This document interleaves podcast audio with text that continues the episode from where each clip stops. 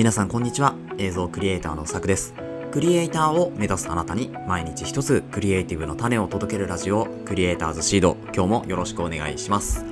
はいということで今日は9月の5日火曜日となりました、えー、いかがお過ごしでしょうか？本日神奈川県湘南は、えー、快晴というところで雲があまりなく青空が広がっているような天気となっております。ただですね、なんか昨日もそうだったんですけど、結構お天気がやっぱり不安定で、今日はね、大丈夫そうかなと思うんですけど、昨日はこう雨がぱらついたり、止んだりっていうのが結構頻回に起こってですね、なかなか大変な天気だったなというところなんですけれども、今日あたりはだいぶ晴れが続くような、うん、感じかなというところで、えー、今日もやっていきたいと思うんですけれども、今日何のお話かっていうとですね、本日はカメラのレビューっていうのをちょっとしていこうかなと思います。というのも、えっと、今年の2月にですね、ルミックスというパナソニックのカメラなんですけど、こちらの S5 M2 っていうのが発売されたんですよね。で、そちらの Mark2 をもう半年ぐらい私使っているので、そちらについて、まあ、半年間使用して感じていることなどをですね、本編でお話ししていけたらというふうに思いますので、まあ、これからですね、新しいカメラ買おうかなとか、えー、初めてカメラを買おうかなとか、そういう方はですね、ぜひ、えー、参考にしていただければと思います。それでは本編の方行ってみましょう。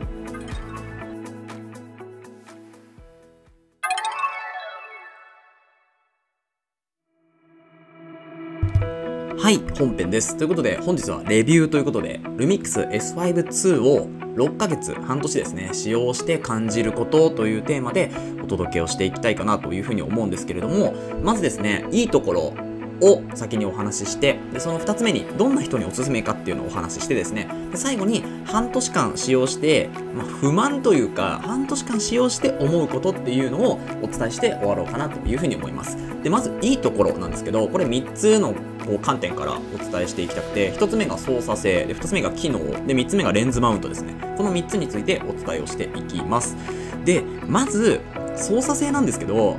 えー、そもそも、まカメラ自体は軽いか重いかって言われれば、まあ、APS-C とかそれこそマイクロフォーサーズとかと比べると重いんですけどフルサイズの中で言ったら、まあ、700g ちょいなんで、まあ、軽いんじゃなかろうかと。なんなら、ルミックス S5 より重くなってるんですけど、まあ、重心とかのね、位置関係で、まあ、少しこう手に持った時にすごく軽く感じるというところなんですよね。なんか持った感じは確かに 700g ある感じはしないんですよね。はい。なんですけど、あの、本当に軽くて持ち運びがしやすいそういうですねこう機体になっているかなというふうに思うんですよね。であとはですね、えっと、シャッターのこう切るなんでしょう感触とかですねダイヤルのこう回しやすさとかすごくそその辺の操作性っていうのはしやすいしラグは本当にないなというふうに思いますねまあなんか多少もたついたりっていうのは確かに使ってて何回かあったんですけどそんなに頻度が、えー、多いわけではないのでまあ、この辺に関してはすごく操作がしやすいなと思います。であとですね、あのー、まあ、機能のこの設定とかいじるところの、まあ、モニターですよね。で、モニターに関しても、まあ、画面のこの、まあ、スクロールしていくようなこうスピードとっていうところは本当にシームレスにいくのでそこに関してこうストレスを感じるってことはあんまりないかなというふうに思いますねただまあ、まあ、いいところって言ってちょっとまあ悪いところみたいなのも入ってきちゃうんですけどただこう Bluetooth 接続はやっぱりあのスマホとかとした時に、まあ、その辺が若干もたつくかなとかっていうのはあるんですけどその辺はこうアプリとのね関連性っていうところがもうちょっとかなというふうに個人的には思ってるんですけどただそれ以外だと本当に、あの文句なしに、えー、操作性はいいかなと思いますね。まあ、ダイヤルとかもすごい、まあ、先ほども言ったように回しやすいのと、あとはしっかりこう止まってくれるというかね、あのー、なんか遊びみたいのが少ない。だからカチカチカチってしっかり回さないといけないっていうところがあるので、まあこう、誤作動とかもね、しにくいかなと思うんですよね。そう。なので、まあその辺は本当にいい操作なのかなと思います AF とかも本当に速くて速いっていうかちょうどいいっていう感じですねあの写真とか確かに撮るに関しては速くないとやっぱりと思うんですけど私の場合は映像を、まあ、主に撮っていくので映像って別にそんなに AF 速くなくてもいいんですよね。若干遅いぐらいがちょうどいいみたいなところがあったりするのでただその、えーと、フォーカスを合わせるところがまあ速くはないですよね。会ってしまえば、まあ、そこからこうフォーカスをずらしていくっていうところに関してはあのー、なんていうの、適正なスピードにはなってるんですけど、一発目フォーカスをしっかり合わすっていうところは若干やっぱりこう、もたつく感じは出るかなというふうに思うんですけど、まあ、別にそこはそんなに気にしてないというか、うん。まあ、デメリットとして私は捉えてないので、はい、なのでまあフォーカスが速くないとダメなんだっていう方はですねちょっとうんっていうところではあると思うんですけどまあ、別にそんなにあの早くなくてもいいしむしろマニュアルで撮りますみたいな人はあの全然問題なく使えるかなというふうに思います。であとはまああのモードの切り替えとかねそういうのもすごく分かりやすいし設定してても、まあ、特にこう、まあ、私もともと S5 使ってたので S5 からの移行であれば全然問題ないかなと思いますねで初めて使う方もそんなにね私の中では癖がないこの何ていうの設定方法というかなのかなって思うんですよね。うんそこは。例えば連射連射をねしたいとかってなった時も左のダイヤルを1個回すと、まあ、すぐ連射ができたりとかあとその、えっと、メカシャッターと,、えっと電子シャッターですよね。その切り替えっていうのもメニュー画面でしっかりできるので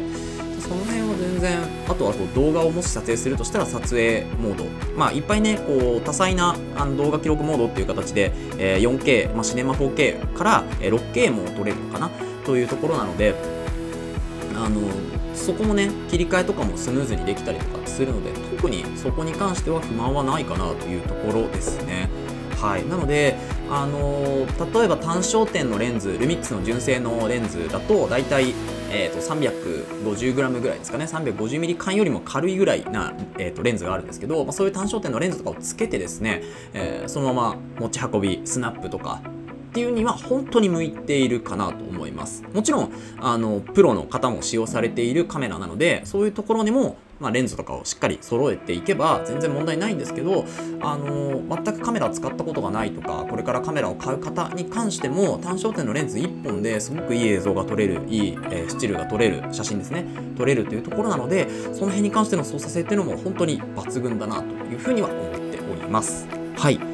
まあ、操作性に関してはそんなところかな。やっぱり軽いっていうのはね、本当に持った感じが軽いっていうのがすごくいいなというふうには思います。なので、えっと、続いてはですね、え機能と、えー、まあ、いろいろ機能ちょっと話しましたけど、機能とレンズマウントに関してですね、ちょっと細かくお話をしていきたいかなというふうに思います。チャプターを切り替えます。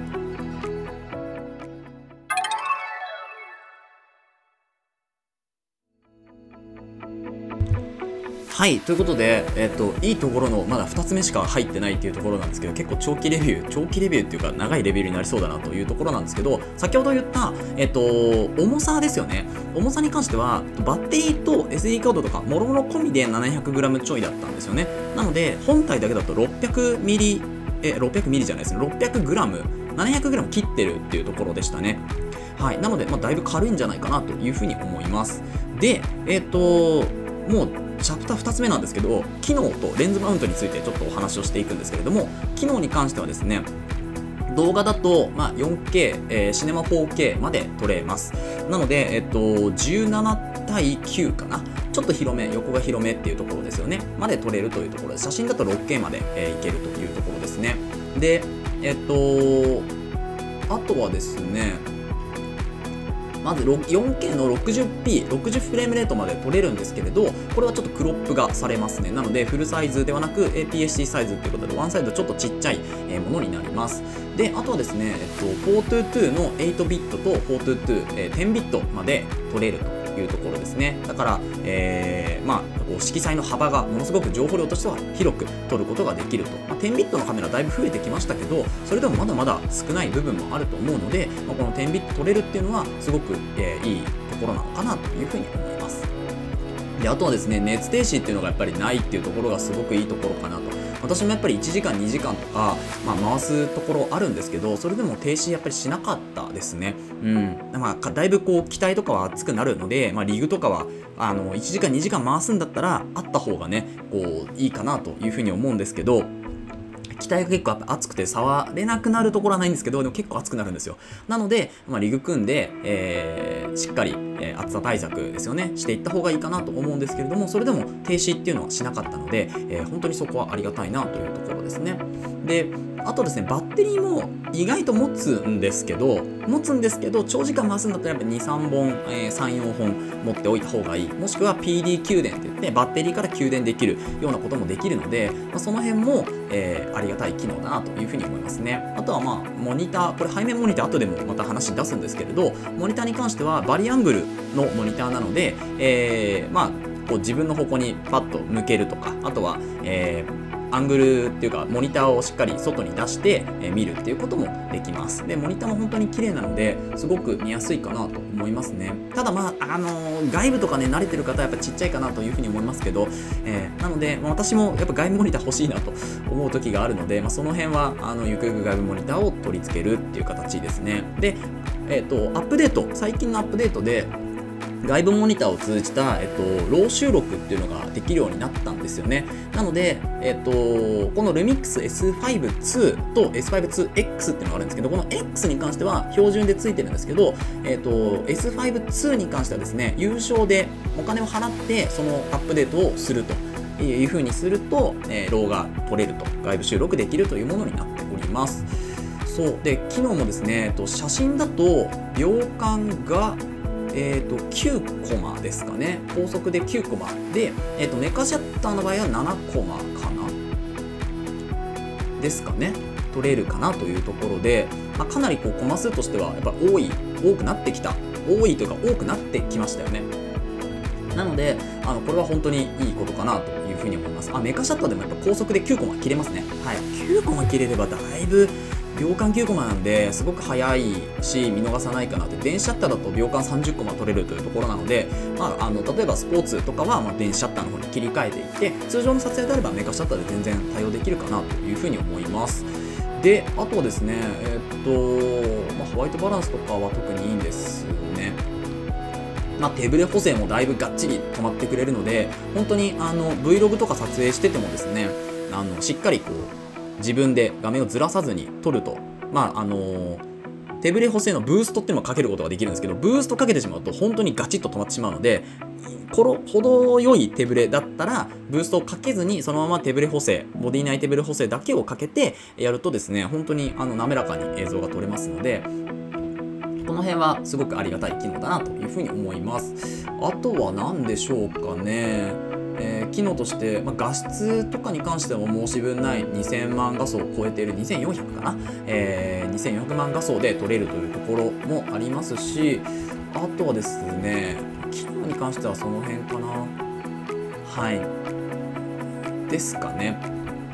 で一応ですねその会長も14ストップということで、まあ、Vlog で撮るとですけど、まあ、14ストップなのでかなりこうダイナミックレンジですよね、えー、レンジの幅広いというところになりますので、えーとまあ、白つぶれ白つぶれ黒つぶれ白飛び、まあ、少ししづらそうなようなところはあります。なんかこの辺は GH6 の方がどっちかというと私の中ではこうあの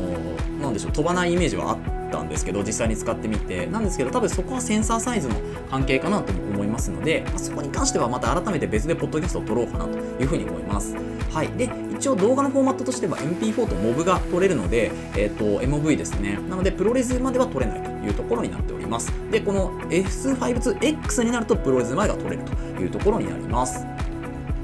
はい、機能はそんな感じですね。で最後、えー、と、最後というか、まずこのいいところの最後っていうところなんですけど、えー、レンズマウントに関してですねこの Remix S5-2 に関しては L マウントっていうマウントを採用してるんですよね、まあ、レンズマウントっていうのは要はレンズと、えー、カメラの接着部のことをマウントっていうんですけどこれを L マウントっていう、えー、マウントで、えー、つなぐことができます。でこの L マウントなんですけどえっ、とレンズがねよく少ないとかって言われがちなんですけど APS-C サイズまあえっと、シグマで言うと DCDN で DGDN っていうのが、えっと、フルサイズ用のレンズにこうなりますけど DCDN のレンズも使うことができるんですねこの L マウントに関しては。なので APS-C 用のレンズとフルサイズ用のレンズ両方使うことができるっていうところがこの L マウントレンズの最大の特徴かなというふうに思いますのでこちらレンズ少ないんだよなと思いつつフルサイズのレンズで探すと、まあ、そんなに数ないんですけど、えー、APS-C サイズのレンズも使えますのでそこを探してみると結構ねレンズの幅っていうのは広くなってくると思いますのでぜひ試してみてください。はい。ということでいいところをまずここだけ挙げました。でその後にですねどんな人におすすめかっていうのをまた別で別じゃないですね、えー、次のチャプターで撮っていこうと思いますので、えー、一回チャプター変えてみたいと思います。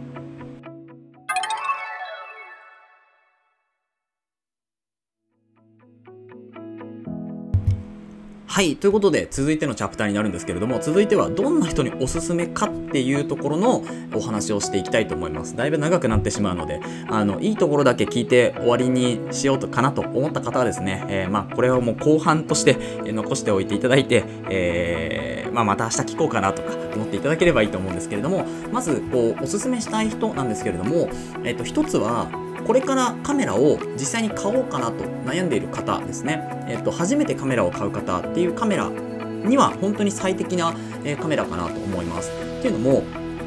このルミックス S5-2 に関してはこの上のルミックス S1 っていうカメラがあるんですけれど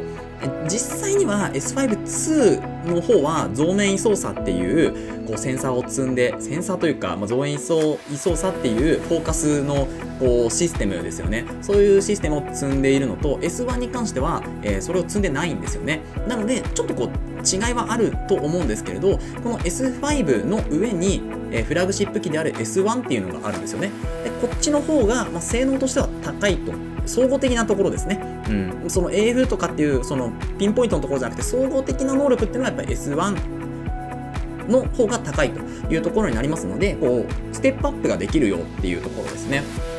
なので、やっぱりこう使っていて、まあ、これからお話ししますけど、半年間とか1年間、2年間使っていって、やっぱりちょっと物足りないというふうに思った時は、さらに上のモデルがあるよっていうのがいいところなんですよね。なので、1台目のカメラ、初めてカメラを買う方っていうのは、だいぶおすすめできるカメラがこの S5-2 なんじゃないかなと思います。もしくは S5-2X ですね。この X は動画機寄りになるので、どっちかっていうと。なので、ま、S5-2 はえー、写真も撮れる写真が撮れる動画も撮れるみたいなこう位置づけになるんですけど S5-2 に、えー、X に関しては、えーと、写真撮れる動画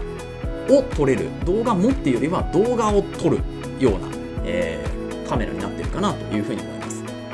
なので、まあ、自分のこう使用用途に合わせて S5-2 にするか S5-2X にするか X のはちょっとね高いんですけどね。S5-2X にするかっていうところを選ぶことができるというものになってます。なので、あのー、まずはやっぱこう駆け出しで、えー、カメラが欲しいと。でこれからまあフォトグラファーもしくはビデオグラファーとかっていうのも視野に入っているっていう方は S5-2 のこのカメラですよね。がすごくおすすめなんじゃないかなと思います。あとはですねえっと2台目持つ方。2台目持つ方もありかなって思いますね。カメラを、えー、1台今持っててその1台もえっと APS-C とかマイクロフォーサーズとか、まあ、もしくはフルサイズのカメラ持ってる方。で、えー、もう1台カメラ何使おうかなって思ってる方。で例えば、えー、収録を主に仕事とするような方ではこれ結構いいんじゃないかなと思いますね。で最近 L マウントに関しては本当にレンズも充実してくるような形がありますしブラックマジックとかねあと DJI とか、えー、それこそ、えーと、サムヤンかな？が、えーと、L マウントに参入してきてるっていうところもあるのでなので、まあ、これから L マウント多分来年今年の年末とか来年以降はかなり、えー、レンズいっぱい出てくるかなというふうに思いますので今から、えー、S5-2 にえー、一応投資をしておいて、えそれから L マウントを増やしていくっていうのもありなのかなと。はい、なのでおすすめしたい方は、まあ、カメラ1台、えー、まだ持ってない人カメラはまだ買ったことがない人とあとですねカメラ1台持っててもう1台何か買おうかなっていう方ですね。この2つの、えー、方に関してはかなりおすすめできるんじゃないかなというふうに思います。はい。ということで最後半年間使用して、まあ、ここに不満に思うことって書いたんですけど別に不満とか特にないんですけどただやっぱ半年1年使用してみてうん、ここは多分うんもうちょっとというか自分が逆にこうこうしたいなっていうふうに思ってくるところかなと思いますのでそれを最後にお伝えして終わろうかなというふうに思います。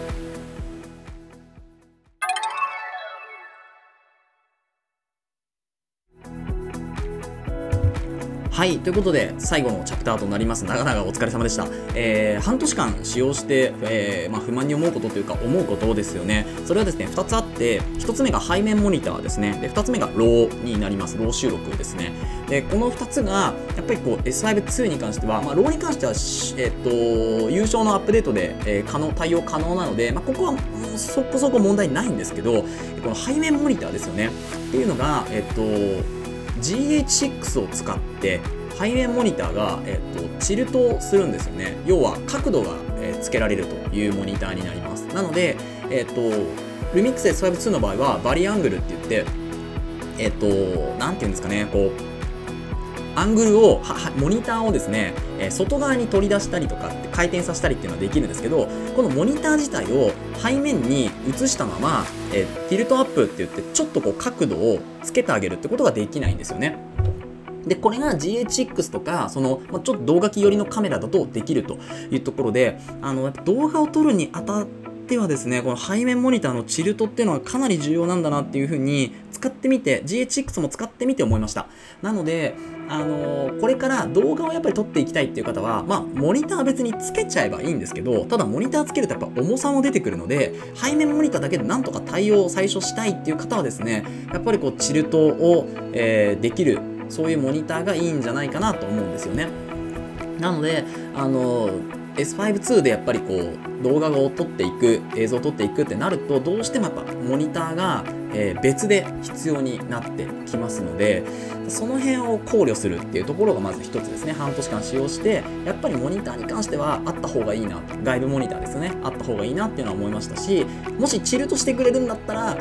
一番いいんですけどね。うん、なんですけど、まあ、ちょっとそこが、えーまあ、難点というか、えー半年間使用して思ったことですね。で、もう一つが、えー、 RAW の収録ですね。これは、えっと、 S5IIX の場合は、そもそも、えーそういう機能があって、で、外部モニターに接続すればですね、 RAW 収録ができると。外部モニター、えー例えば Atomos とか、それから、えっと、 Blackmagic が出しているものですね。こちらの2つに関しては、 RAW 収録ができるというものになってますので、SSD とかとつないで、えーローを取っていくということができるんですけど、この S52 の場合は優勝のアップデートで可能というところになるので、まあ、この辺ですかね。うん、まあ別にここは不満というか、半年間でやっぱり自分で映像を撮ってみてここまでやっぱ行ってみたいなって思った時に行けない素直に行けないっていうところがここでこう、まあ、感じるジレンマというかがあるので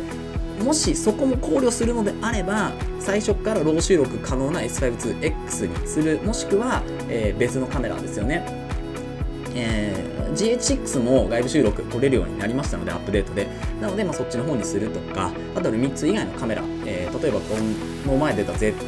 ニコンの Z8 とかは、え内部収録が確かできるのかな。なのでそっちにするとか、まあ、そういうところがあるかなと思いますなので、まあ、ローで撮らなくて別にログ撮影ともしくは、えー取って出しとかでも全然いいよっていう方は全く問題ない、えーカメラだと思うんですけれどその辺背面モニターがちょっととかあとは、まあ、ローが取れればっていう方も考えてるのであれば、うん、一回ちょっと手を止めて、えー、S5-2 どうしようかなとまた考えるものなのかなと思いますね。